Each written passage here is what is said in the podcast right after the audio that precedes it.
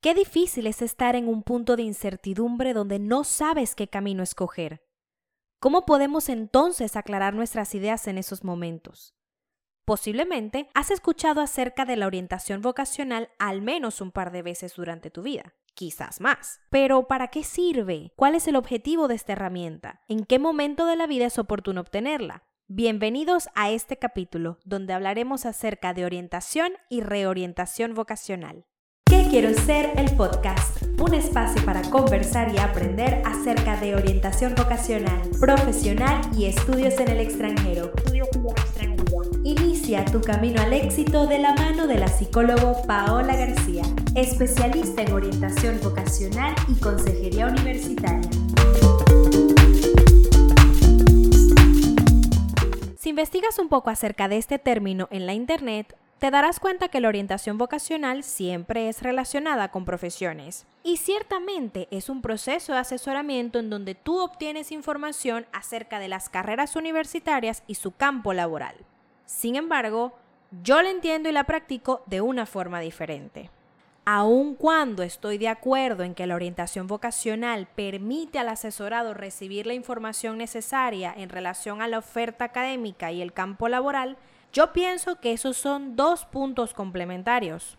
Pero la verdadera base de este proceso, o el principal objetivo en mi opinión, es promover el autoconocimiento, el que tú puedas identificar tus fortalezas, debilidades, talentos e intereses, el entender cómo funcionas como ser humano para luego encontrar cómo proyectarte o cómo proyectar tus características hacia un área de formación o una carrera universitaria.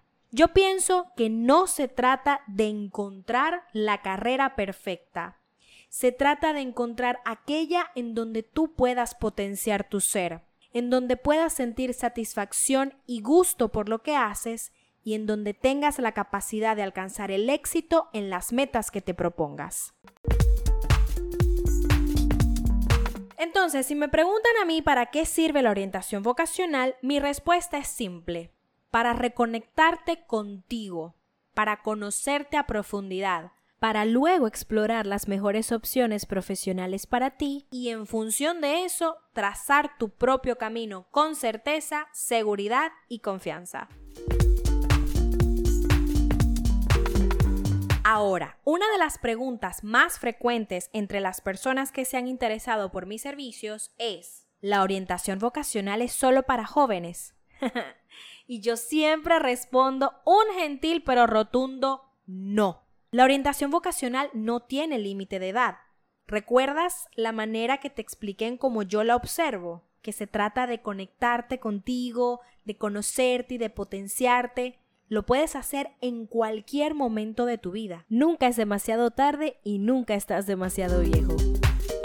Entonces, por ejemplo, la orientación vocacional aplica para ti si eres un joven de 15, 16 años, estudiante del último año de bachillerato o la secundaria, con la presión de tener que escoger una carrera universitaria casi que ya, y la inmensa confusión de no saber qué quieres porque o te gusta todo o no te gusta nada eres un estudiante universitario que aunque ya tienes algunos semestres completados, no estás 100% a gusto con lo que has logrado o no te sientes seguro o segura de haber tomado la mejor decisión.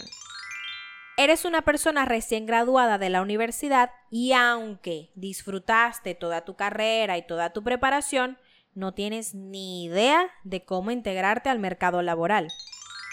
Eres un adulto que quizás ya ha obtenido algunos títulos universitarios y hasta tiene experiencia laboral, pero sientes que ya es el momento de hacer un giro en tu vida, que ya quieres probar cosas nuevas, que quieres retarte profesionalmente, pero no sabes por dónde empezar. Para cualquiera de los escenarios que te acabo de describir, se trabajan con distintas herramientas y en distintas etapas. Primero, se potencia el autoconocimiento, en donde tú puedes explorar tus intereses, aptitudes, talentos y áreas a mejorar.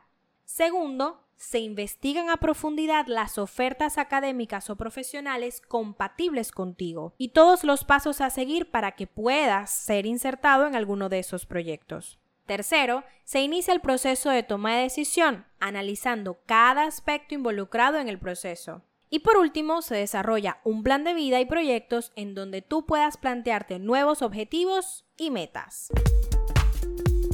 Así que definitivamente la orientación vocacional y profesional es la indicada para indagar puntos importantes de tu personalidad y la conexión que puedas crear entre ella y tus futuros proyectos profesionales y de vida. Quiero que hagamos un ejercicio juntos. ¿Consideras que necesitas iniciar tu proceso de orientación vocacional? Vamos a descubrirlo. Responde las siguientes preguntas. ¿Puedes nombrar tres de tus fortalezas? ¿Puedes nombrar tres de tus debilidades? ¿Identificas cuáles son tus áreas de mayor interés? ¿Sabes cómo combinar tu personalidad con estas áreas? ¿Has pensado en cómo te ves en 5 o 10 años?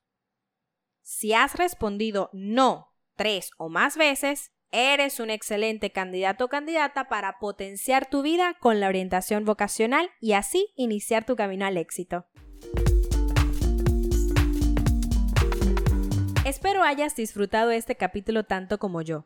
Te invito a suscribirte a este canal de podcast y compartirlo con tus amigos. Te espero en nuestras redes sociales, en Instagram arroba que quiero ser, Facebook que quiero ser OV y en nuestra página web www.quequieroseronline.com. Recuerda, todos los miércoles a las 7 de la noche encuentra un nuevo episodio de ¿Qué quiero ser? el podcast para encontrar tu camino al éxito. Hasta la próxima semana.